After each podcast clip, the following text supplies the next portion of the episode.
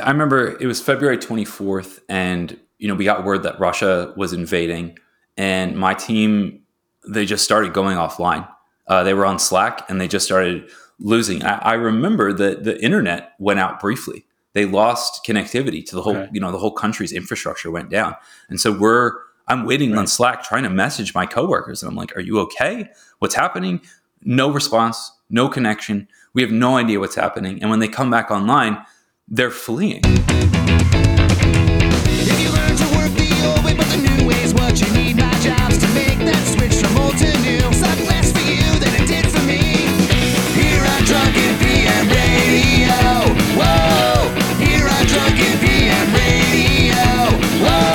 Hey, this is Dave Prior. Welcome to the Reluctant Agilist. This is going to be a really exciting podcast and a really long podcast, I hope. Um, so Zach Stone is here. He's back. So Zach, thank you for taking time out of your afternoon. Yeah, it's my um, pleasure. And just to kind of lay out the roadmap for everybody who's listening, we're going to talk about a lot of Zach's experiences working with teams uh, during the pandemic and during some other things that have happened since the pandemic, like what's going on in the Ukraine and how uh, the work that he's done has forced him to change the, his approach to interacting with teams, helping teams stay together. Um, and he comes to it from a really unique background. So um, wh- how would you describe your background to the folks that are listening? Very varied. Uh, so uh, my title right now is delivery manager, um, but before that I was a scrum master, and before that I was a, a consultant and a facilitator. Um, I got started way back in 1999 as a junior facilitator, working in uh, crisis and conflict intervention, again, getting trained um, in some programs for youth because I was a teenager at that point and uh, ended up getting eventually into social services, uh, doing crisis management, and then ending up in the corporate world because we felt like nobody really understood truly how to manage conflict and crisis in corporate environments, especially uh, very fast-paced, crisis-oriented places like hospitals uh, and and um, like tra- transportation, uh, emergency response. And so I, I, did that for a number of years, and eventually had a, a number of developer friends who were like this type of skills would be great in software development. you know, you, you should go be a scrum master. And I'm like, what the heck is a scrum master? Yeah. Um, so I went back and got all the trainings, and um, I fell in love actually with this this way of building products um, differently and being able to adjust to what's happening in the world around us. Okay, so I, I, do have one question. Coming from the background that you have, I can't imagine that you would have walked into the problems that software teams experience and been like, oh my god, like didn't it just seem like, please, how is this hard? I mean, not that there's not conflict yeah. and it matters, but it's not like the scale of the stuff you were dealing with. Yeah, no, the scale was really different. And I would say it was nice actually for a while to have a slightly different scale. Um, my education was behavioral science, uh, my college education. And I did find, though, that a lot of it's different scale, but a lot of those same problems did exist. People felt like they were being oppressed by group process, or they felt like you know they couldn't communicate with their peers; they were going to strangle them, uh, or people were dealing with drug addiction and they weren't showing up to work. They were um, you know just really disengaged and burnout. And so, while that's not maybe the same as like police and fire, um, there were definitely bus drivers and transit operators who had really similar experiences. Okay. That might be an interesting one to come back and do another time. I've had people with substance issues as well, and I don't think I've handled it particularly well. Well, it's um, hard. I yeah, don't always maybe, handle maybe we could do another well. one on that. All right. So let's talk about what happened for you. You were doing some work, and then the pandemic began with a bunch of other stuff too. Oh yeah, I mean, so I'll, I'll ask you this. I mean, David, is is there, in your opinion, more or less uncertainty and complexity in the world today than when you were when you were younger, when you started in the workforce? I think there's more, but I also think that I have a better tool set than I did when I started. Hmm. And I think a lot a of that point. is also background because I know that when I got started, being a white male who lived in New York City, I believe that I was kind of a pivotal point in the center of the universe, and I could just tell everyone what to do, and that would fix all the problems. Yeah, I, I think that's a really healthy. great. no, but it's a really um, normal style that a lot of people learn from a management perspective, and I think yeah. a lot of leadership was focused around "do as I say, not as I do," and yeah. this new paradigm of work people are asking for they're demanding something different i think asking is not the right term they're demanding a different way that their managers will act Um, they want different interactions. Yeah, and that I think that's hard on both sides, right? Because I know that they need different things, and the people that are at the management level don't have the tools most of the time to even see what they want, let alone know how to respond. Yeah, I, you know, I started as a as a facilitator in the late '90s, but the program that I was trained in was really, I mean, it was really different. It was focused on crisis and conflict intervention. But I, I remember, you know, like as I learned about the Scrum model, which was created in the '90s, also that Scrum was created in a, in a simpler time. Um, and I have noticed that a lot of the trainers that I've gone, you know, gone to for the CSM training, that uh, they don't spend a lot of time on the communication and crisis end of things. One of my trainers spent about a half hour on uh, nonviolent communication, and that that was it. And I don't fault them for that; it just wasn't the focus of the training. Uh, Which is a half an that, hour more than most CSTs right, spend. Right, and, and and I'd argue that the human side of this job is definitely the hardest part, from what I've heard from my peers and my own my own experience. I mean, I can understand estimation, I can understand planning and refinements and how the framework works, but the complexities of people when they're in crisis or you know trying to do performance management is is hard it's like really yeah. hard so i have one more question about this because now with what you just said when i um, i'm curious to your reaction to this because i think it's mm-hmm. going to be a little bit in opposition when i'm teaching the course i talk a lot about social engineering and to me understanding what's going on and how to create opportunities for the things I want to occur to take place, hopefully with good intent.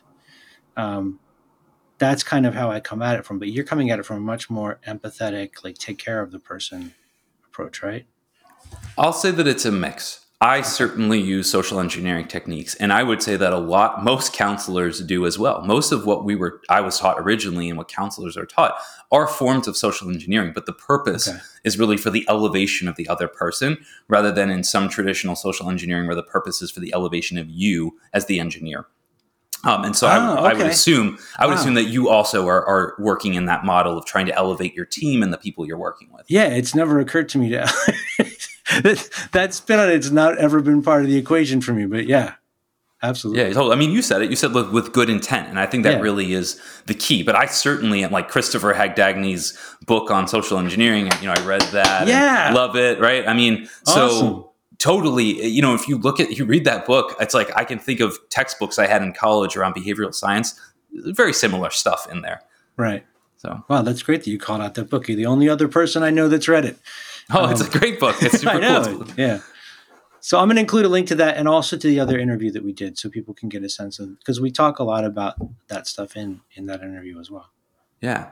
Um, I, look, I saw uh, my mom actually sent me an article yesterday. It was the cover of it was the cover of a magazine, not an article. It was Foreign Affairs. She sent me the cover of Foreign Affairs, and it's a magazine that's been around for hundred years. It's their centennial issue, and it's entitled "The Age of Uncertainty." And I think that feels really appropriate because. Mm-hmm um, you know, what I want to talk about today is sort of like how we navigate through this age of uncertainty with our teams. Because a lot of the things that I learned uh, about working with teams are from earlier times, the 60s, 70s, 80s, 90s, when a lot of seminal team building theory was created. Um, T groups with Lewin, things like that. And all that stuff is valid, but almost like none of my teams are in the same space together. They're mostly right. f- distributed across the world, different mm-hmm. time zones. And we've had just two years of a pandemic, and like one of my teams is literally in the middle of a war zone. Um, and so, you know, the things that I learned aren't as applicable. I've really had to adjust and change my playbook to match what's happening now rather than rely on things that I learned years ago. Yeah. Um, and that's what I'd love to get into today with you. Cool. Yeah. So we are going to get to the Ukraine stuff. I, I just first want to focus on how things change with the teams because that is a, a question I'm getting in every class. And I feel like when the pandemic arrived, all of our answers were like, oh, it's just a distributed team. Just learn about culture, talk a lot, and everything will be fine. But everything around them and their whole world was changing. It wasn't just we're all just, you know, we're all at home now. I mean, no, the paradigm and the way in which we work the way you exist in the world was changing. Like people were stuck inside their house if they were sort of following the guidelines, um, and ev- everything changed for people. So people were sort of struggling with this stuff that was happening in their world at home, and I, I think um, for maybe the first time in, in in sort of modern work history, that stuff was 100% spilling into their work lives. I mean, it was really hard for people to separate the, the, we just were talking about it all the time. And so you had to be ready to talk about tough topics, personal topics that maybe people didn't talk about in the workplace before. Um, and that required for me to do that and navigate that. That really required me to bring a trauma informed, trauma sensitive lens. Um, otherwise, I would have been, I, I, was alienating people at certain times. And so I really had to check myself and say, are you using your training? I know that you're burned out, dude. Right. But that's that's that's not good enough. You have to try to rise above because your role is is also about team health and well being. So you need to sort of be that that um, example. so you you had tools to bring to bear there. I, I have two things I want to raise as examples from my own background. So one was, um, I I felt a lot of tension between myself. We were a family that was like mask up, wear gloves, don't leave, like. Yeah super super cautious and i have family members and coworkers and other people who are like ah it's nothing um, and and it's hard it was impossible for me not to like get this like judgment engine running because i couldn't see their point of view and i didn't really want to and the other thing that was happening to me was i where for me and my family like us being at home together was a great thing i mean that we got like a blessing from that but yeah. one of my colleagues, he's a single guy, younger, not super confident, in his apartment by himself. His girlfriend had left him. And I mean, it was just like you could see the decline of, of his like mental stability. And I don't know what to do with that. I don't know how to help somebody like that it was an incredibly lonely time for a lot of people. Um, I have my wife, and we're insanely close. And I would say the pandemic brought us closer together. But I know that's not the experience that everyone had. Um, yeah. I don't. I don't know that you always can or need to do something for everybody. But sometimes just a, a kind word or reaching out can be enough for people to know that someone does care about me. And and and specifically reaching about out about stuff that's not work. So like reaching out to ask like what the status of a jira ticket is or where that code that the code you know peer review is if it's done. That is not yeah. the same thing as reaching out. If you are going to reach out don't talk about work stuff. Just you know how are you doing how are you um, yeah. and that's and maybe that's it and you may get no response whatsoever but i heard from a number of people who were pretty lonely throughout this pandemic that just knowing that people cared about them, even though they weren't capable of interacting back in a meaningful way, that yeah. was helpful to them uh, okay. in, in, in small ways. And so I think that that in itself, just being present um, and not being a jerk when a lot of other people just are burned out, is is is good, and that's that, the best you can do sometimes. And is that something you find is continuing? I mean, now we are arguably at the tail end of the pandemic. Um, things seem to be sort of normal again is that as important now as it was before? Has it become like a, a thing that's expected or needed? I think that while we are at the tail end of some of the physical damage from the pandemic, the loss of, of commerce and financial stability for some people, um, the loss of life and family, the change to society in some ways, uh, political unrest, uh, the uncertainty around you know geopolitical conflicts with China and Russia and the United States, um, internal political conflicts in the United States, uh, I think that there is still this high level of uncertainty. Um, and with a lot of people who left during the Great Resignation, there was not a lot of backfilling in some cases. And so people are carrying the torch for other people that have left, and you have more burnout because of all the, the people that left. Um, so I think that the way in which you reach out, you may do it for different reasons. But I think continuing to try to build a psychologically safe environment that never goes out of fashion. Okay. So if I am somebody who's, I had somebody in class the other day who wanted to check in on ways to help her team maintain their teamness basically. Like they were they're distributed. She's having trouble keeping them together. And and all that stuff at least the stuff that i went through in the beginning where the company was like oh let's play an in cahoots trivia game or let's have a virtual happy hour or a virtual escape room which i still do not freaking get at all. Like all those things for me they didn't they pushed me further away. But th- this person was asking like what should she do I think it depends on the state of the team.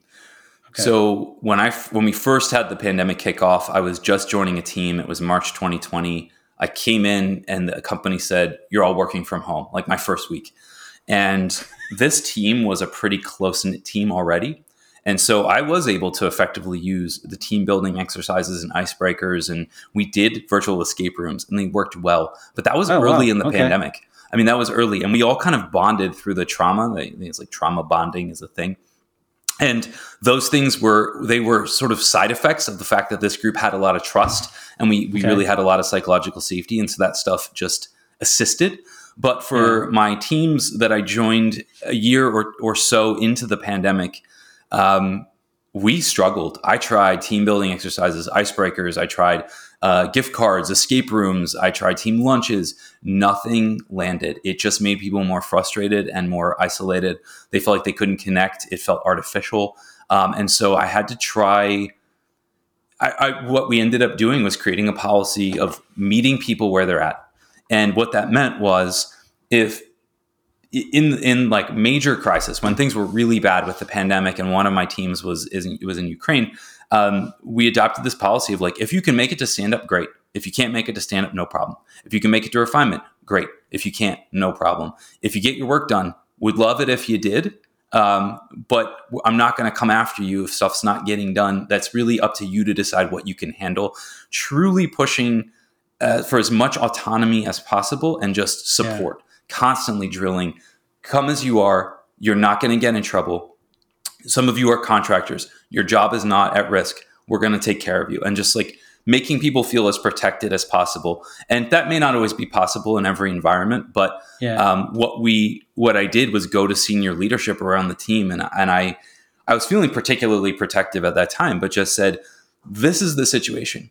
If you want to keep people, if you do not want this entire project to fall on its face, the things that we've been doing in the past, throw them out the window. The way that we're going to report and status is going to change. The way that we're going to communicate with you is going to change. The way that you're going to interact with the team is going to change. And if you got a problem with this, you can figure something else out. Um, and and thankfully, they they heard it. They they heard it, and they they had our backs 100. percent But the artificial team building stuff doesn't didn't work. People needed to see real shows of support, safety. They needed to truly know that someone had their back not just to catch them during a trust fall. Yeah. Well, what's interesting, I mean, you use the word artificial, and that that word really like strikes a chord for me because so much of it did feel fake. And and the, the yeah. other thing is, you know, you're saying, you know, come when you can, come in whatever state you're in. So if you're like a mess today, that's fine.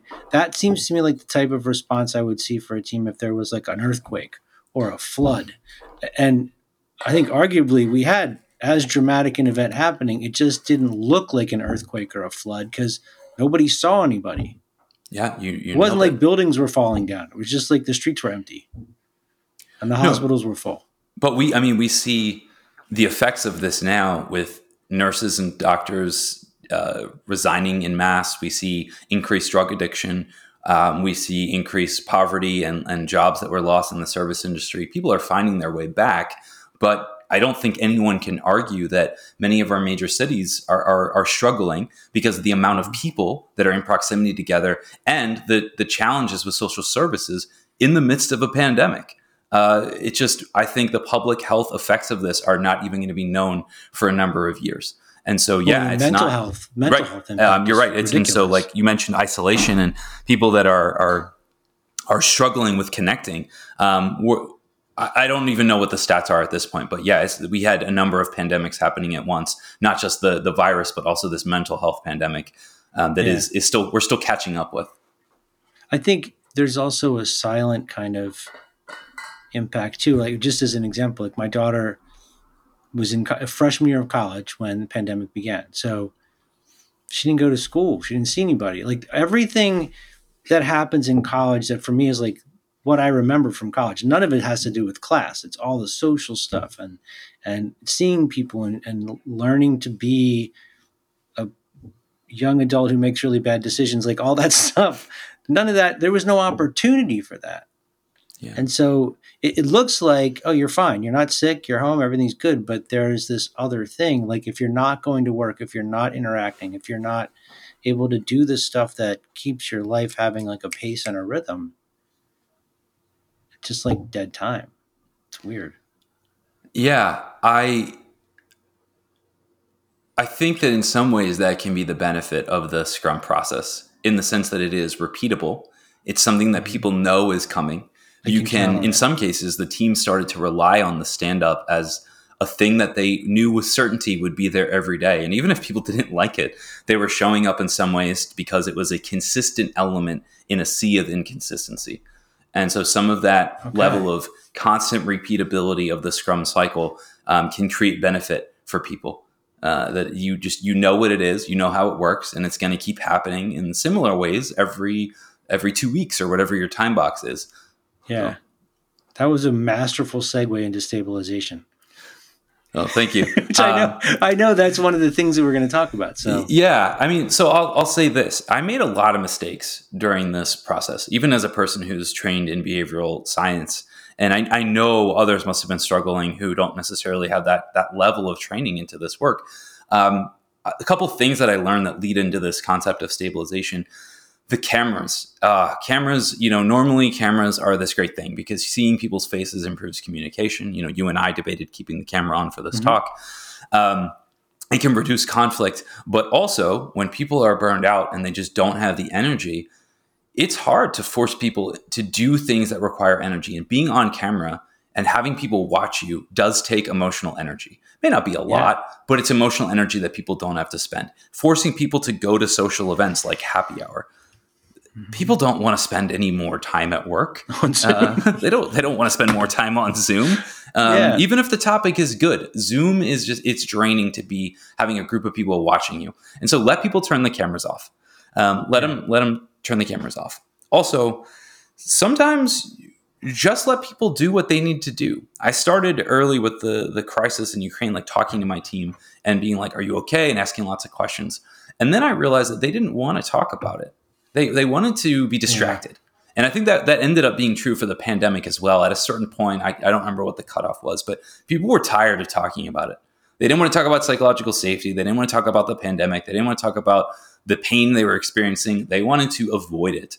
And so sometimes it's good just to let people focus on the, the things that are good in their life and not talk things to death. Just let them be distracted if they need it. Um, and, uh, and the caveat there is don't let that drag on forever. Because at a certain point, I should have come back to my one team and and probably asked them more questions earlier than I did. But I was afraid.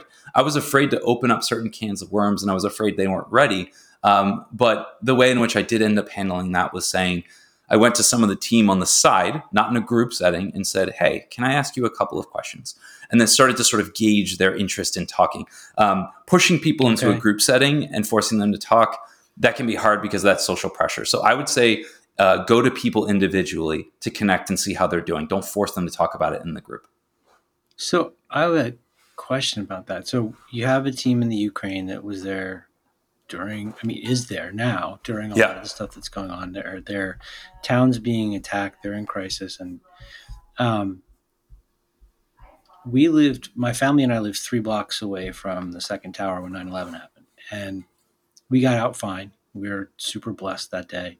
But when people that weren't there, to this day, when people talk about it and they they bring it up, I'm like, I and it's not that I'm not okay talking about it. I don't want to talk about it with people that weren't there. Yeah. Because I just feel like I don't know. It's like they're taking something from it. And I'm just wondering, like, is that when you're talking to the folks from the Ukraine, you're interested, you care about them, but where is the line? But, or if it's somebody who's just had someone die from COVID or whatever, you know? I think, and it's such a great question that you ask, the line goes back to the social engineering conversation. Who are okay. you doing it for? Are you asking that question for your own curiosity because you just you need to know what's happening? Are you asking it because you legitimately want them to know you care and you're trying to give them some room to talk? And okay. people can be well meaning, um, but also ask questions in a way that can be taken the wrong way. And the reality is that when people are experiencing trauma, a lot of things that aren't uh, meant negatively can be taken negatively. And so shit sets you off. Yeah. Yeah. So I would say, you know, just um, gauge where people are at and, and don't press too hard. If people want to talk, they'll just start talking to you. If they don't want to talk, I think you'll get that idea. And I would say leave it be. Um, don't try to prove that you understand or you know because you don't like you just sort of laid out mm-hmm. about the 9-11 experience.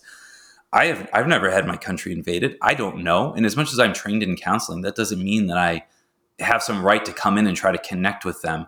Um, i would say just try to be as human as possible um, but realize that you are not there you're not in it and it's not your role to prove to them that you get it. Um, if you're trying to look out for them go for it. I'm not trying to dissuade people, but also like check your reasons for why you're doing something. And that's really so. That's you you just said I don't have the right to. to I'm wondering, is it like if some, regardless of the type of trauma that they're going through, it's almost like a sign of respect. Yes, for them and for what they're going through. Hundred percent. Be there for them, but not. Don't invade them.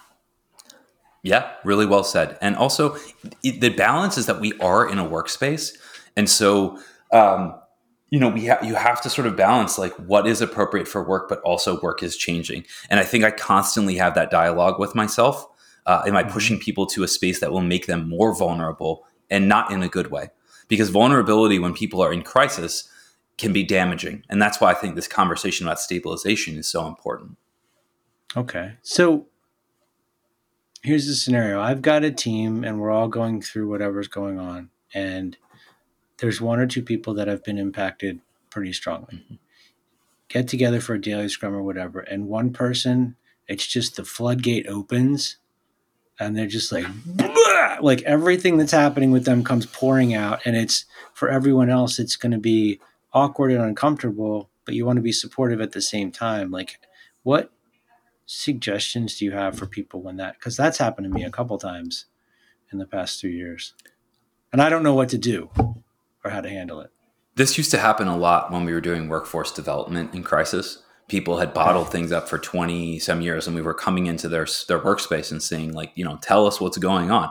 And at first people would have a pretty hard shell and then day 2 uh, in some cases people would just open up and and and sort of vomit all over the place the stuff that they've been holding in forever because it felt safe to do so um, and sometimes the stuff that comes out can actually cause damage, not just to the people in the room, but to them, because they had a point where they say, Oh, I said too much. And now I'm going to actually retreat uh, because I, yeah. I, put too much out there. They're nervous about it. Um, so, what I, w- I would reference is that talk that you and I did a couple years back on motivational interviewing. It's a technique that basically refl- it's reflection, where you're kind of holding up a mirror and just saying, you know, that that must be whatever it is that you think that they're expressing like that must be so scary or frustrating or upsetting um, that that happened to you. I can't imagine and you might pair it back you know x y z this thing that you said.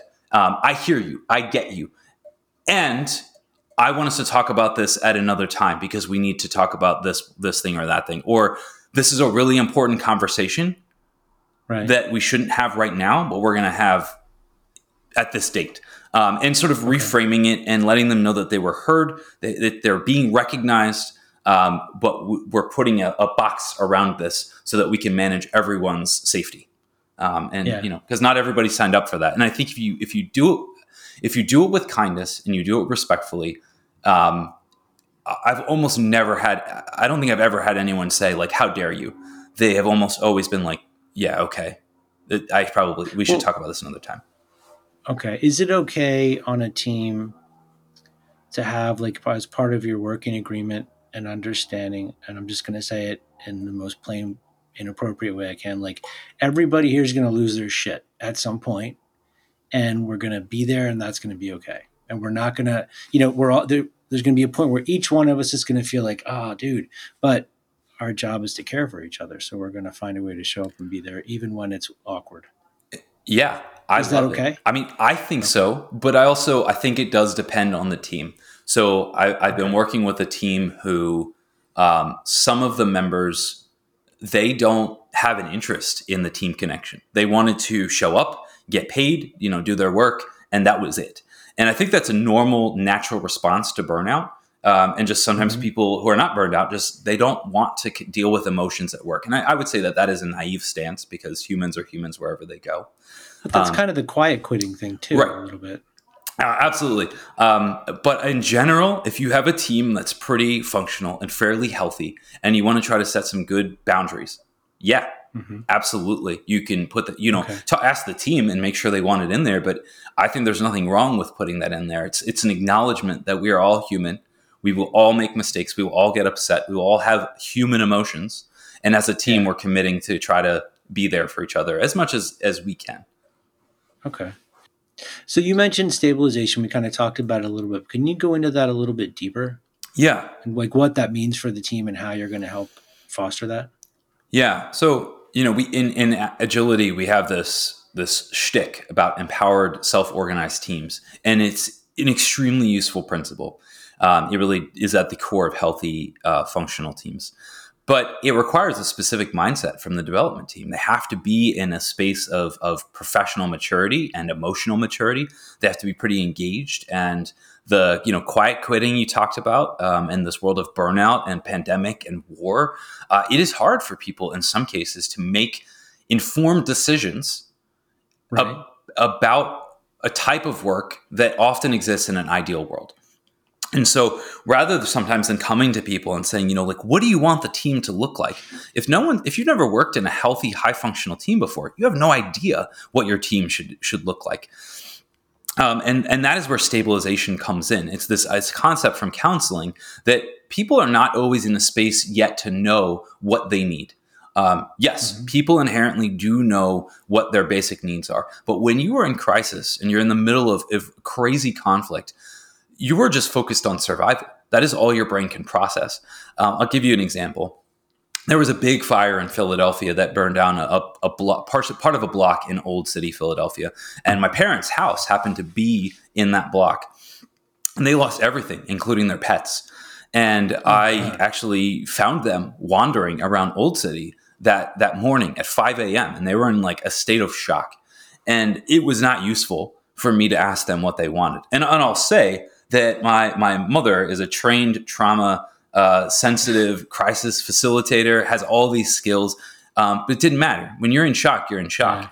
And so I didn't say like, "What do you guys want? What do you need?" I, I took them, I scooped them up, I brought them back to my house. I said, "You're staying here." We put my wife and I put out a bed for them. We got some food. We and we just we handled things for them because they were not in that space to even know what they needed once we got them to more of a stable place, like two days, three days in, where they could start to critically think, then they started to say, "Well, we should we should follow up on this. We should we should you know start to talk to insurance." Um, yeah, that happens with teams when you know there's layoffs or when someone really integral to the team quits or if someone's family member dies or they get a terminal illness or there's a freaking war.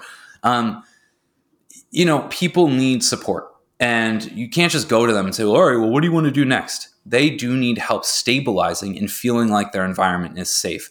And so um, there are some things that we can do to help people stabilize.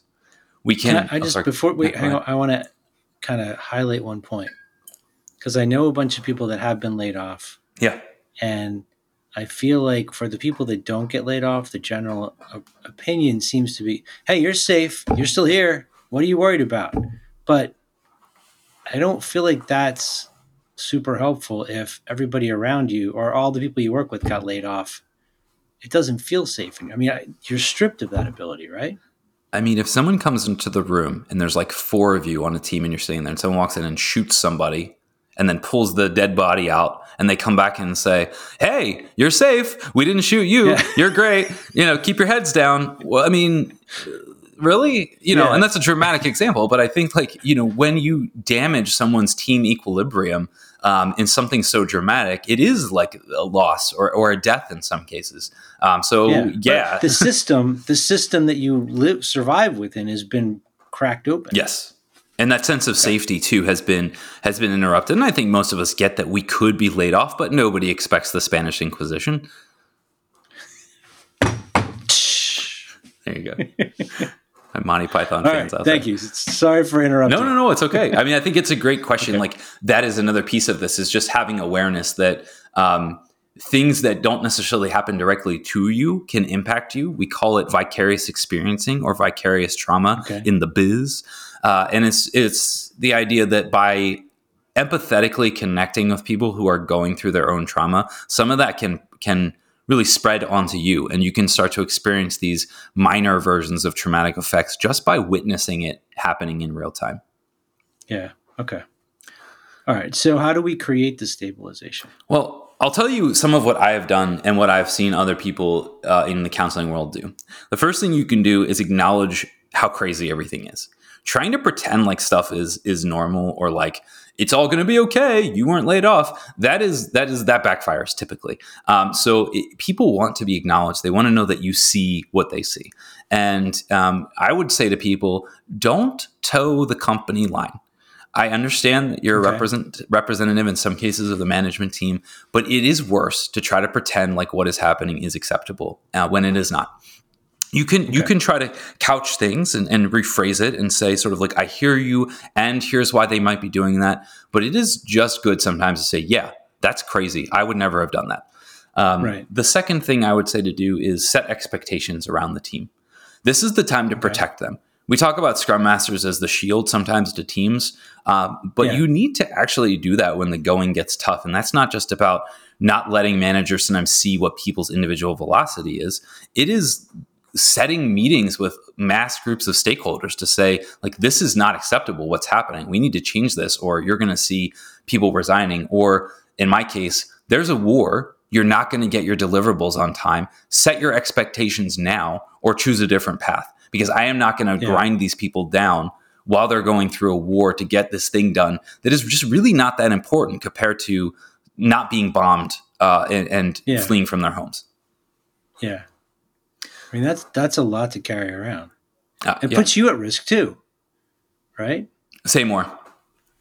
So you've got this team in the Ukraine. Their town's been invaded. There's bombs going off all around them. The company you work for wants them to deliver their product, and it's like, you know, Animal Farm time. Whoa, with the camera. um, but you're standing up for them and saying, look, they have other priorities right now. You know, maybe we'll get this. The, the software is not the end of the day, but for those executives who are living in a different world, that is their focal point, and and getting them to empathize with the people, and that that might be kind of a tall order, and it might put you in harm's way as well. It is, um, yeah, okay. You know, I, I, at that moment, I think because I was hearing their stories and I'm watching what's happening in the news, um, I was in this place of like, you know, now is the time to take a stand. But yeah, it is always risky, I think, to try to act ethically. But as a agilist who is trying to abide by the, the agile principles, transparency, communication, being honest upfront, being direct, protecting your team, um, trying to act in an ethical way. I think it was my duty, um, and, I, I, I, know other Scrum Masters go above and beyond to try to protect um, their colleagues as well as as much as they can. Uh, and yes, it is definitely a choice. Um, but I can tell you this: that we made our beta release uh, early and then we are on track to make our our, G, our general audience release. And I truly believe it is because um, we had each other's backs and we set realistic, sensible timelines, and we put up um, barriers and guardrails. Uh, so okay. All right. So, could you would you mind sharing a story about the team with the Ukraine? I know you've got you know a lot of experience, and they're going through some pretty dramatic stuff. So, what, what like what kind of things are happening? So, you know, I remember it was February twenty fourth, and you know we got word that Russia was invading, and my team they just started going offline. Uh, they were on Slack, and they just started losing. I, I, remember that the internet went out briefly. They lost connectivity to the whole, okay. you know, the whole country's infrastructure went down. And so we're, I'm waiting right. on Slack trying to message my coworkers. And I'm like, are you okay? What's happening? No response, no connection. We have no idea what's happening. And when they come back online, they're fleeing. They're, they're, they're leaving their homes.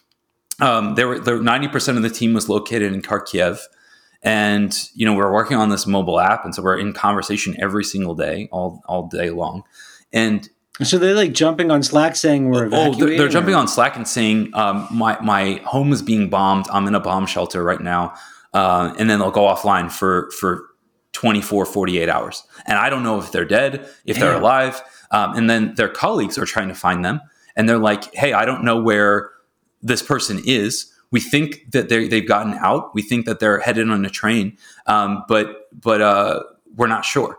And so you know, then people would start signing online, and they'd be they'd be logging in for stand up in the middle of all this, and the lights are flickering, and he, the, the what are your impediments? Yeah. What are your impediments? I mean, I'm, I'm like, I'm like, oh my god, what do I even ask? Russia, uh, Russia is my, is my impediment. impediment. and they are they are um, unmuting, and he's talking, and he's like, hey, here's what I'm working on, and there's literally explosions, and he's like, oh, I'm I'm really sorry that you can't hear me. I'm like, what? I am sorry. Uh, Like I don't, and I, you know, I have no idea Damn. what to do. Would you like a gift card? Well, yeah, we're like, we're gonna do a, a team lunch today, and like, you know, and he's in a shelter, like a bomb shelter, with a bunch of other people still trying to show up to work. And then I'm, I'm talking with my colleagues, and they have left their pets behind. They don't know where their their dogs are or their cats are. They Oh are trying to catch up with their family that maybe left earlier. Um, one of my team members w- went to another part of Eastern Europe that was safe to kind of have a safe haven. They were actually traveling there right before the invasion kicked off, but they couldn't get back to their family. They were stuck. Uh, and, and so Oh they're God. trying to figure out what's happened to the rest of their team. And I'm trying to figure out, you know, what do I do to have my teams back in this moment while people are deciding if they're going to go to war, if they're going to leave their job, or if they are going to let the first Yeah. wave of the invasion happen and then they'll leave the project and take up arms. And so this was a huge learning moment for me. And management's like, where's Well, our they're like, release? "Where's our release?" But they, but th- at least, thankfully, I do have some really kind, thoughtful people. Um, but you know, they have to answer to people as well, and so they're saying like, "What's going on? What do we do?" And I am, you know, I'm in protective mode because I feel pretty useless at this point. Yeah. I feel like. What can I? I can't do anything. And, and here's my colleagues, and they're being shot at, and they're being bombed, and their families being taken and rounded up and, and put in deportation camps. Um, and I'm just this like scrum master dude. Like, w- well, the one thing I could do was have their back. And so, you know, we sent out I Yeah. sent out an email to all of the stakeholders and said, I need to I need you all in a room right now. Like, we need to get on Zoom and have a conversation about what's going to happen next. And so we we get into the room and we start to talk about what is happening. And I explain to them, I don't know where you know X is. I don't know if Y is still alive. We need to put this release on hold. Like we need to check our expectations at the door. We will work and we will do Yeah. the best that we can if people are still around. Like I don't know if the internet is going to go out, if there will be no infrastructure in Ukraine. So like if there's no infrastructure and there's no internet, they're not gonna they're not gonna be working. Um, Yeah, and they yeah. were they were very responsive. They said immediately, like, yes, let's push back the release. We're, we're going to change the timeline. You do whatever you need to do. And that empowered me to really be a better um, delivery manager in this case. I don't know, honestly, what I would have done if they said, uh, no, um, you know, make it work. Um, but they were they were very understanding.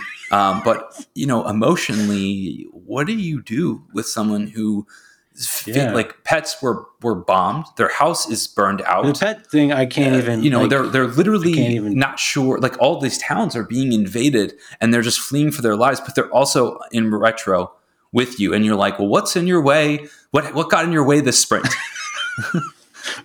Matt Yeah. said Glenn. vladimir putin sad i mean um, and they were they were this, i mean i've never worked with a more professional group of people i, I just I, I haven't. Um, this this team that i uh, got to work with um, they're just yeah i wish i had that type of resilience.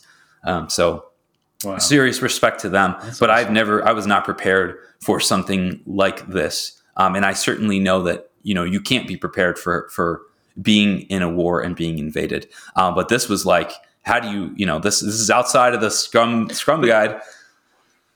Well, yeah, but it gives you an amazing opportunity, and it sounds like you completely rose to it. Of the question of how do you show up for your team is like completely different level for this. I hope so. You know, I, I hope so. I try to reflect on it. And I, like I said earlier, I didn't get everything right. I was, um, because they were trying to be distracted by the work, I was like, well, maybe I shouldn't ask them questions. Maybe they don't want to talk about it right now because they clearly want to be distracted. And I probably let my fear get of like getting it wrong get in the way. I probably could have come back to them. I know I could have come back to them earlier and said, you know, what do you need? Um, and when I eventually did that, they were like, you know, Kevlar, Kevlar stuff, and these are the things we need. Um, and I was trying to help them with that, and that's where I, I went. I, I started to go to my manager and say, "Hey, you worked at Lockheed. Do you have any connects for bulletproof vests?" I started looking into like police um, overstock. Like, do they have anything in stock that they're not using? Police departments. Um, and then we figured out that you can't ship level three ballistic armor overseas unless you're like State Department. Um, but You can't, you can't Amazon, Amazon that out. You can't be like, hey, Jeff Bezos, you have like, uh, you know, some some AK 47s that we could ship, please. You know, Pri- Yeah. Amazon Prime. Um, Yeah.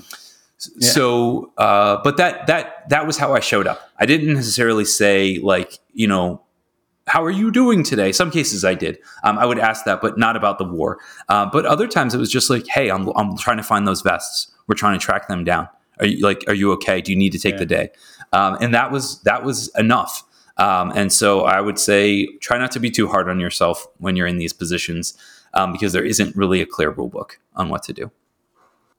So, for that team who is in such a state of crisis, how do you help them maintain any level of high performingness? I mean, is it because it? I feel like part of the job is to help them be predictable, and you have no ability to be predictable in that kind of situation.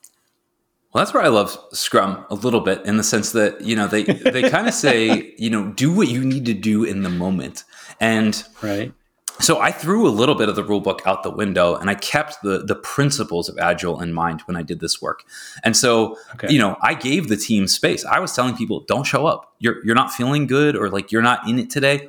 Take the day off. And these were contractors, um, but the the management team had given us latitude after we really pled our case to them to to to do what needed to be done and to a like yeah deliver but like do it in an ethical way. And so we could then i could say yeah take the day off um, or take what you need or don't show up. And ultimately giving them that space when they needed it in the beginning they then started coming back and saying okay now i want work because i want to be distracted. And wow they, they went overboard of like just gang chugging work to get through it because they needed that Okay. they wanted a distraction and they wanted that mission of getting the work done to be something that they could rally behind when their whole world felt like it was falling apart Wow. Okay. Now, what were I know you mentioned before when we were talking before the interview about the gift cards. Could you talk about some of the missteps that you made Yeah. along the way? Um, well, so not every country uses the same type of gift cards. Uh, and if your country is under attack, you have no way of, of getting gift cards delivered to you in some cases. Um, We're getting Amazon to show up. I getting. Amazon to show up. Um, and sometimes, if you're like, let's say, in, in my case, we're on stand up and you know uh, this person is their their lights are flickering and you can hear the bombs dropping. Giving somebody a twenty five dollar gift card to Grubhub is kind of like a slap in the face. Um, but I did it. I tried it, and uh, you know people were very You gracious. can get some Papa John's. It'll be fine. Yeah, yeah, yeah. Like you know, uh, pour some Robitussin on it, as Chris Rock would say. Um, I think that I was well-meaning. I think that I was trying to follow through on what my leadership had suggested, and I think that I was like, Yeah. "Yeah, this is a great idea," um, because I was still stuck in this very American mindset, and that like people just don't feel appreciated. So let's give them something monetarily to show them that we appreciate them, a small token. And in their their minds, they they were they're being very polite, um, but it was the sense of like this isn't going to do it. Like, you know, a $25 gift card to Amazon to get some detergent or whatever. Like I need I need Kevlar body armor. I need I need access to helmets and and, and rifles and we need intercontinental ballistic missiles to protect ourselves from from Russia's nukes. Like I don't think you can get those on Amazon. Right. Um, but at, but at one point, I, I did start working with my manager who used to work at Lockheed Martin to try to find um, bulletproof vests. And even though we eventually found out that you can't send level three um, ballistic armor overseas if you're not part of a, a government group, uh, my team really appreciated that I was trying to track this stuff down. It didn't even materialize, Okay. but g- trying to do that was a bigger gesture for them than the, the gift card.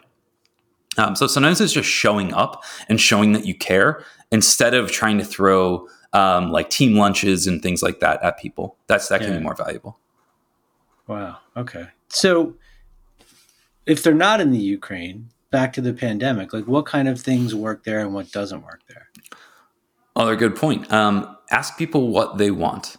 Don't assume. Okay. I really, I really felt coming into this like, hey, I've got the skills to handle this, and I think in the early days I did because people were still fairly functional despite what was happening. And and yes, the normal behavioral stuff that you see is happening where people are getting burned out. But as it wore on, those tricks lost their luster. And so I eventually just started saying to people, what do you need? What can I get you? Like, how can I help you? And it really became a tailored intervention plan for individuals. Um, and, and of course, just trying to hold the line to be a, a shield as much as you can. But um, they think that was the bigger thing, asking people what they want. And, and I would also say, make it as easy as possible for people to engage. Uh, okay. And that, that, can you say more about that? Yeah. Like how to, not everybody is, as you said at the beginning of this, is is extroverted. Some people are introverted, and uh, a big trivia game is is not going to be a fun thing for people. Some people just want to have a small conversation with one other person on the side to express how they're feeling. People do not want to show up in groups. They do not want to talk about um, you know what their favorite movies are or if they were stuck in a cabin for a month what show would they bring along like that stuff is is actually stressful for them when there's not a pandemic happening so uh, to like force them to engage in the ways that we expect um, is just uh, it's insensitive and and i can hear already old school managers saying you know we pay you why don't you just like show up and do your job and i get that but how is that working out for you the great resignation, yeah. you're losing a lot of top performers. I think that we really do need to re uh, revisit how we do management in the workplace and how we do leadership, not just managing people, but how do we lead people? Uh, that's just not maximizing profits to stakeholders, shareholders, which is important. But but people are right. looking for leaders right now in a time that feels pretty rudderless, and that's an opportunity for for each of us. Well, and if they're in an environment where at home things are kind of chaotic because of everything going on, that the stability that an organization provides can be could make them even like more committed to the organization. 100%. I will I will tell you this, the way that my company Elsevier handled um, the the remote work where they said we have no idea what's coming we don't go go home. Take care of yourselves. You don't need to come back in. We're not going to force you to come back in. Uh, that that garnered a lot of loyalty. And then repeatedly, when other companies were trying to get people back in using soft trials, our management was coming to us and saying, you know, doing surveys, how many people actually want to come back in? Um, and since most people didn't want to, they then tried to create safe space for people who did want to come into the office, for them to come in one day a week or two days a week.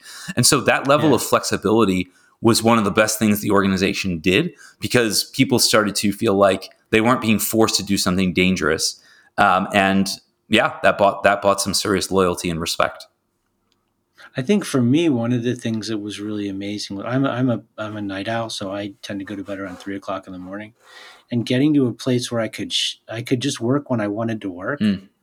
And nobody was like clocking me or giving me a hard time about it. I mean, if I had class, I'd obviously show up for class, but beyond that, I work whenever, and that freedom is is really valuable to me and it made all the other stuff a little more tolerable. Did you find that um, you used that some of that flexibility to take care of yourself? Oh, absolutely. Yeah. I mean, and that's and that's what it was all about. Like I can sleep the way my body wants to sleep. I can exercise in the middle of the day if that's when I need to do it so that I can it, what it does is it allows me to function more if I'm thinking of myself as a machine function more optimally because I can be there to do the work when I'm able to do the work instead of nine to five when usually two to four I'm like a zombie anyway. Yeah, I, look, so. we talk about agile for what it does really well, and that the core core principle is the promotion of flexibility, so that we can adapt. Yeah. Like, wasn't this the the perfect time for agile? Um, where everything is sort of uncertain and crazy, and the old rules don't necessarily apply in the same way. Um, and I think that we get sometimes so stuck in the process the way that it's written of like we need to have the stand up and you have and like yes all those things are really valuable but what what agile does offer you is this ability to think as critically and flexibly as you need to to help your team survive and thrive and uh, there's just what better time to reflect and sort of redo the rule book than now? So does that mean that i mean if i take this to the extreme and if i'm being skeptical about mm-hmm. it then what i'm hearing is every team just does whatever the hell they want and your job as a scrum master is now is like what do you need? Do you want a blanket? Can i get you a sandwich? Like i mean there is work that has to get done and i can see where people are going to be like you know what is this? Like summer camp like yeah i would say a couple things one you hired some of the wrong people if when you provide flexible opportunities people just run off and play video games all day. Take advantage. Um, so you do need. But but hold on. What if I agree with what you said, but I also think when people start to work from home, it takes a couple of months to figure that shit out. So Absolutely. There is you do play video games. No, watch Netflix all day occasionally. hundred percent. There's nothing wrong with that, but I, I do want to discourage people from thinking like you can't be compassionate and understanding in the workplace. If you end up running into these behavioral problems over time, sounds like someone goes and yeah. plays video games and they miss a meeting and boom, they're done. I mean, you know, the idea of coach, counsel, cut. You work with people over time, and if, if you know you're you're coaching and you're counseling and, and they can't, they're not willing to function in a healthy way with the rest of the team, they may not be the right fit mm-hmm. for that team or that workspace. Um, but you know, that's that's a conversation. It's a performance management conversation. I, I would. I would argue that organizations that act ethically and care for their employees, they build brand loyalty, they build loyalty to the organization. Um, they're weathering mm-hmm. this this chaos better than people that lead with um, with just rigidity. Um, they're just they're doing better. People are leaving and they're resigning to go to places that are more flexible. Yeah. Okay. So all this stuff is going on, and it's not just the pan. I'm thinking mostly about the United States right now. So, okay, so not just the pandemic, but we have um, all the stuff with Black Lives Matter. We have people learning to adjust to a new way of thinking about gender and identity, and all the other things that are going on. And it is a lot of change all at once. And I mean, I in some cases that there's a nervousness about saying or doing the wrong thing. Mm. You're trying to create a safe space for your team amidst all this, and I'm wondering about the toll it takes on you. It's hard, you know, because you're you're carrying a lot more weight than a normal you know, before the pandemic than we would expect a scrum master to be carrying or somebody leading a team to be carrying. Yeah, we I mentioned vicarious trauma earlier. That idea, you know, that you you can get burned out. I mean, I've had phases of burnout through this whole thing. I've had to, and I had crazy things happen. I mean, my house, we, my house burned down. We had a fire, and then and flooded out from the sprinkler system, and my dog passed away in 2021. I mean, this was a this was a tough year. We we um, you know we got burglarized in the place that we moved into after the fire, and I struggled through that. I mean, we ended up taking a year long road trip, like get on the road, leave Philadelphia, escape the the uh, two one five area code um, Remember a bad idea. Right, right. Um, but I think that the skill set that I have allowed me to have a little more awareness of when I am getting to a place of uh, being ineffectual and saying, "All right, man, okay. you need to take the PTO. You need to take a take a week." Um, or, you know, I found that hiking is very healing for me. So getting out in nature, and I, okay. um, I'm deliberately moving to a place where there's more hiking. A lot of people can't do that. I'm very lucky. Um, but what you can do is you can go out and take a walk. You, you can uh, you can sit down and try to do some yoga. You can sit down and watch a funny movie with with uh, um, just by yourself or or with uh, friends. Um, mm-hmm. You know, when this pandemic was happening, uh, my wife and I, both of us are behavioralists. We put this poster up on the fridge, and it was called "The Rules of Survival." And there's like, you know, forced six second laughter when you're down. And we would literally do this thing where we'd say six second laugh and we'd look at each other and go, ha ha ha ha ha ha ha. I mean, super stupid, but, but, it but works. Like laughter yoga. It's, it's yeah. a reminder to take care of yourselves. And we would regularly go back to the fridge, um, or we had prompts throughout the house, like reminding us uh, that you know when people, you know, it's this thing um, when you get you know you get frustrated it was sort of a reminder that frustration and anger is more about anxiety in a lot of cases. And you know it's not to say that you should put up motivational posters all over your digital workspace um, but there are absolutely things you can do to remind yourself to take care of yourself and to be safe and, and not get as burned out um, as i think is possible in this space. But you're right it is a serious um, threat for for people that are in empathetic roles and take on an empathetic stance. You, the world is there's a lot to take in right now and to try to process. As somebody who leads a very empathetic life, I'm wondering if when you experience that stuff, like how deeply it hits. With the work that you do and your background, you've got to be like a, an emotional sponge, kind of you you do get the opportunity to practice getting better at not being a sponge or turning it on and turning it off. Okay. Um, that comes with practice, that level of awareness, and also sort of learning how to to modulate a little bit and say, um, I am hearing this, but I'm not going to take it on. Um, my team in Ukraine, I am I can't take on what is happening Yeah. to them. I don't know really what's going on um, in a deep way because I'm not there. I can empathize with them. I can really feel this this anger and frustration for what has happened to them and the country. Um, Yeah. but it it is not useful at a certain time at a certain time and place it's not useful to take on all that pain um, you become like, sort of like what you're hinting at you become ineffectual you become angry and burned out and frustrated and then your empathy reduces um, and it's this is very Yeah. common amongst uh, social workers um, and counselors that they they hit a point where they're no longer effective because they've heard and seen so much and then you really have to work to undo some of that that um, that PTSD that does occur over a long Yeah. period of time.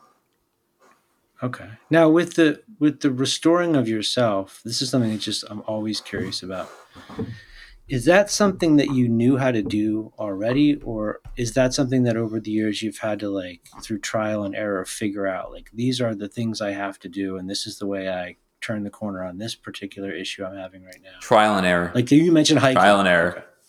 I had a lot of bad coping habits, I think, for a number of years, and um, they just didn't work. They caused more problems than they they solved, and eventually, things like martial arts, which I was introduced to by my stepfather when I was much younger, um, as a, as a stress relief, or things like hiking, uh, or you know, or watching funny, you know, watching Ted Lasso, and like just like letting your emotions out.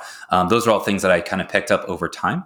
And in some cases, I like read blogs or I read books about how to deal with uh, these emotions better so that I could be a good professional. Um, and so, yeah, it's a learned Okay. skill for sure. Okay. So it in sort of at the end of all of it, do you see a significant I mean obviously there's differences in circumstances between what's going on in the Ukraine and what's going on with your teams not in the Ukraine. Um, how much of a difference is there in how you have to approach those groups of people? Because you've had to reset everything you're doing when you're interacting with both. Yeah. Um, you know, I think the core level of, of behavior and skills kind of stay the same. Showing care, um, asking people how they're doing, uh, making sure that you are not like when you're frustrated with something outside of the team, you don't bring that into the team as much as possible. I think all those old truisms still exist, but the way in which you apply them might be different because we're in this digital space in this digital world. And I will also I think it's important to point out that culture now plays such a deeper role than it did when we were co-located in specific spots. Um, depending on you know what your demographic was like where you lived, I have team members from Right. India and China uh, and the Ukraine and people from Philadelphia, New Jersey, and in the Midwest and California, um, and everybody is different. You know, talking about your feelings at work can be kind of an American phenomenon, and not all parts of the Hmm. USA even express grief the same.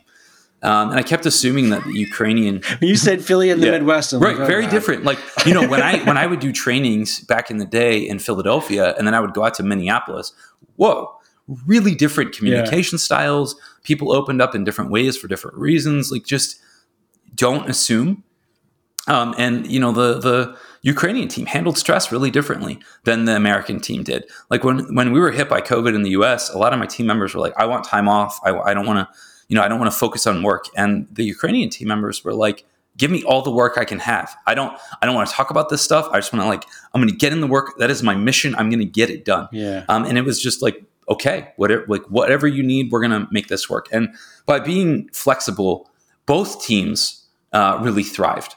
Um, but I had to try really different approaches to support them. Um, and so, uh, you know, that's what I would say is like listen to your team. It's obviously like you're still at a company, we still have to do work, but the way in which you do that work can be flexible.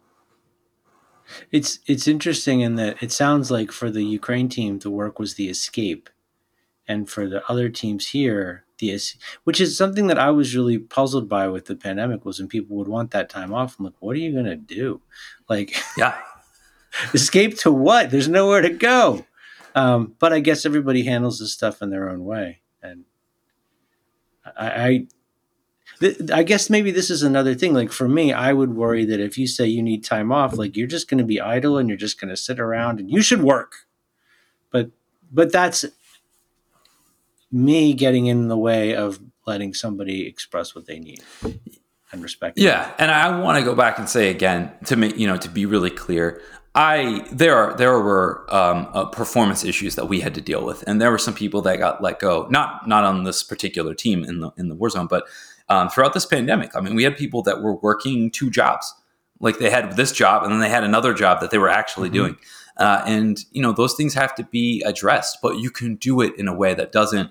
You're not just like walking into the room and shooting that person and pulling them out. Like you can do it in a very right. careful, thoughtful way uh, that doesn't dest- destroy the team's equilibrium.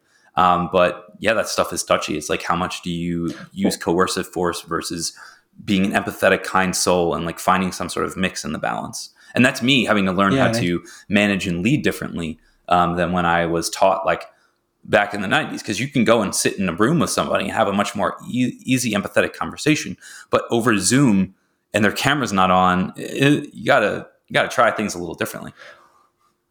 So okay there's two things that i wanted to say. I think the first thing i wanted to say is that i know that for me it's it's if I have somebody where there's a performance issue, it's trying to remember to have respect for them, even if I feel like they're not having respect yeah, for me. Yeah. Like there's a reason they're doing that, right? And respect that they have, they're making the best choice they can for their circumstances. And it maybe it's not helping me out, but they're not doing it like just to piss me off. Um, it's rarely about us. Like we, we, I think as humans, we are very, we're pretty self-centered, right? Like that's our our whole mantra. You know, it's everything in the world sort of revolves around us.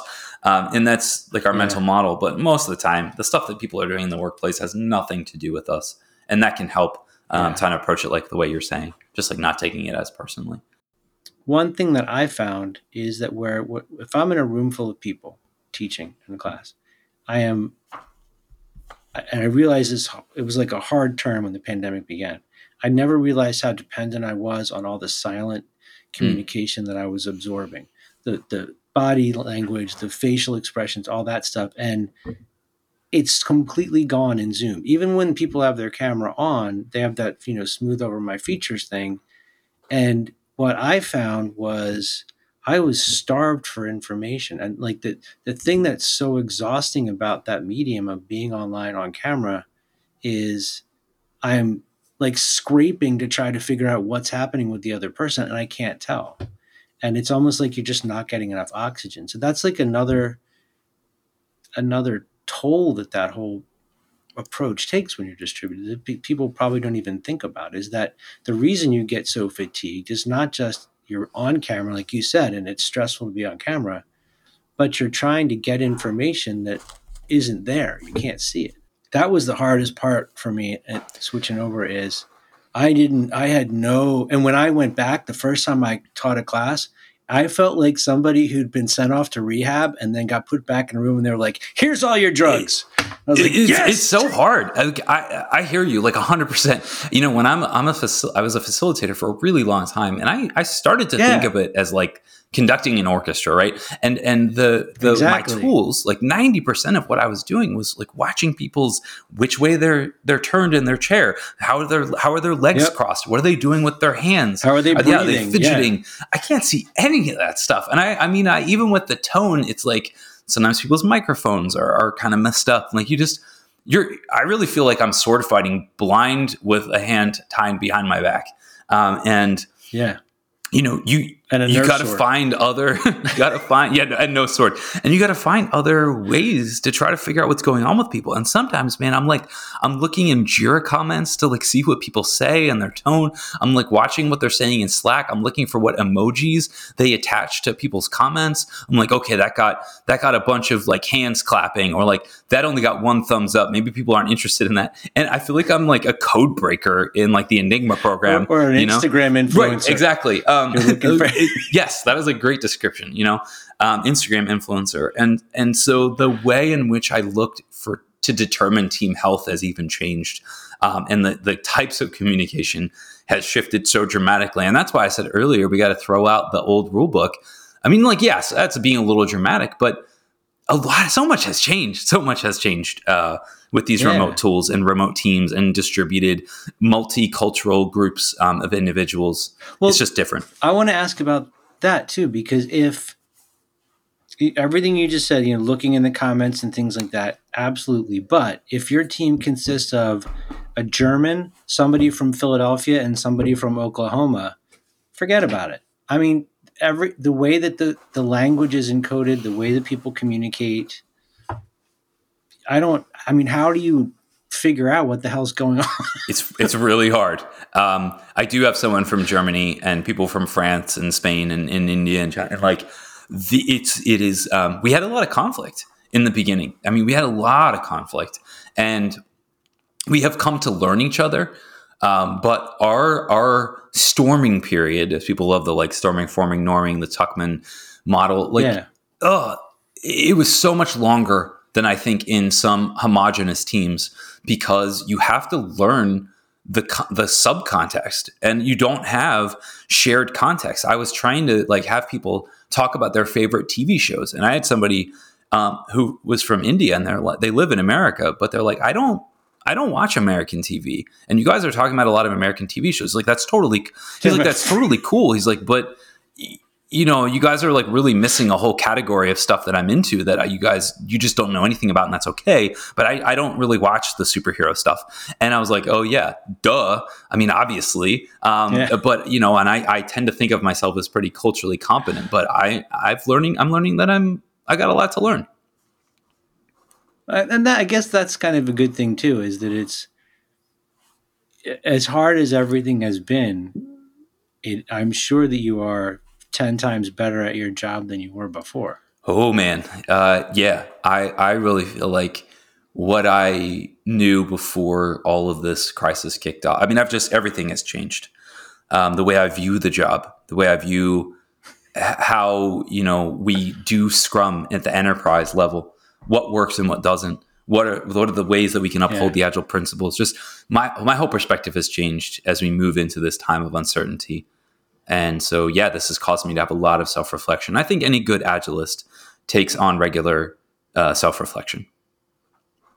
Yeah, just there's this part of me that wants to be able to go back to the me before the pandemic and just like, bless your heart. yeah. That's so cute the way you solve your problems. Um, so, can we maybe put together like a recap of the suggestions you have for folks about what they should do or what they could do um, when they're trying to help their teams maintain any kind of sense of cohesiveness or stability in this world where everything is like the floor is Yeah, let's let's do it. Um, number one, be prepared to make mistakes. Uh, I tried asking questions up front. People didn't want to talk about it. I then didn't ask questions uh, for too long. I tried techniques that didn't work. Um, just be prepared. It's okay. And you're Yeah, skilled in I'm- this I'm- too. Like you're not like a regular Scrum Master. You're somebody who's I've trained in trauma counseling. I spoke at the International Trauma Conference. Like I, I, I ostensibly should know what I'm doing, um, but the reality is that even for trained people, we don't know what we're doing because this is an unprecedented time. Um, and so, be prepared to make mistakes. That is not only acceptable; it is desirable. It's incremental improvement, folks. That's like our whole thing, right? Um, two, let people come as they are. Like no don't let people do two jobs at one time. But when people are are you know good at their jobs and they care about the work if they can't make it to stand up or retro or refinement or they need to take the day or they need to take a couple of days if they mostly show up and do what they need to do let them do it. Um, you know don't sometimes also recognize don't come like richard simmons or tony robbins with the high energy. Sometimes people are really low and it is okay to let them be low. Um, there's a lot of like what's known as toxic positivity awareness coming out now that people try to be so to- uh, positive all the time and that can actually be damaging for people that are feeling lonely and burned out and they don't want to hear how good things can be. They're like my life sucks right now. Don't try to right Well, especially because they know exactly you're lying. um, so like let's just be real let them come as they are you be real also um, the whole like era of the of the team cheerleader i think can kind of die a little bit um, if it was up to me Okay. um, you know, and so three, elicit a really strong mission and vision project statement. Product in this era, when things are changing so fast, they need to be laser focused. Um, and what I would say is having that strong mission really helped my teams through the pandemic uh, and then the war. That it was something they could rally behind. But if you have like a kind of wishy washy mission, mission or vision of why you're doing the work, jump on that right away. Try to get that nailed down. Try to make sure the team really understands it. And if you can't, try to connect them as much as possible with user direct user feedback because hearing okay. how people are using the product or um, how they feel about the software can make them feel like there's like it's real. We're, our work matters. Someone on the other side of this is using it, um, and that's better than you know when they feel like they're ticket factories. How demoralizing is that? Yeah, yeah. Uh, set boundaries around the team whether it's with the immediate like directors or other scrum masters um, or it is up to the, the vp or executive level uh, when things get really hot sometimes you need to set boundaries and that may be a little risky for you but i would say that all of us who are, are agilists we've signed on a little bit for some of that risk to push back it's our job yeah. um, to push back you know you don't don't go crazy don't get yourself fired I, you know i heard was it jeff watts a dead scrum master is a, is a useless scrum master or something like that. I'm, I'm totally yeah. murdering that. Sorry, Jeff, uh, if you ever hear this. Um, uh, feeling very optimistic there, um, but you know the reality is that you you got to be there to do the job. So take the risk, but don't get yourself fired.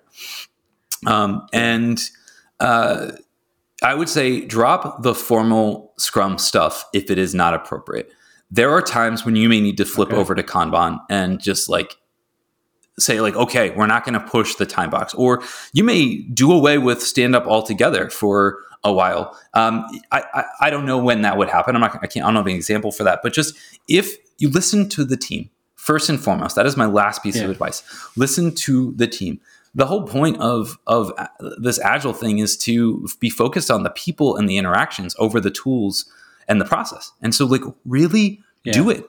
And I think, especially at the enterprise level, where we get so used to reporting on status and adhering to the process because you know that's just the rule and it's part of this big machine but that can be damaging in times of crisis and so sometimes you do just need to hear what the team needs and then hold that line for them um, and that can be the most valuable cool. thing we can do as agilists awesome that's it, yeah. Right? I mean, I would say this to anyone that's listening: okay. six months, you know, into this war, our native app release is going to be early. Um, you know, we went through all these things, and we it's been hard, but we survived. And you can do this. I mean, I had no idea what I was doing coming into this, and we kind of made it up as we went, and it's possible. So listen to your instincts and listen to your team. Uh, err on the side of, of being empathetic, and and you'll get through this.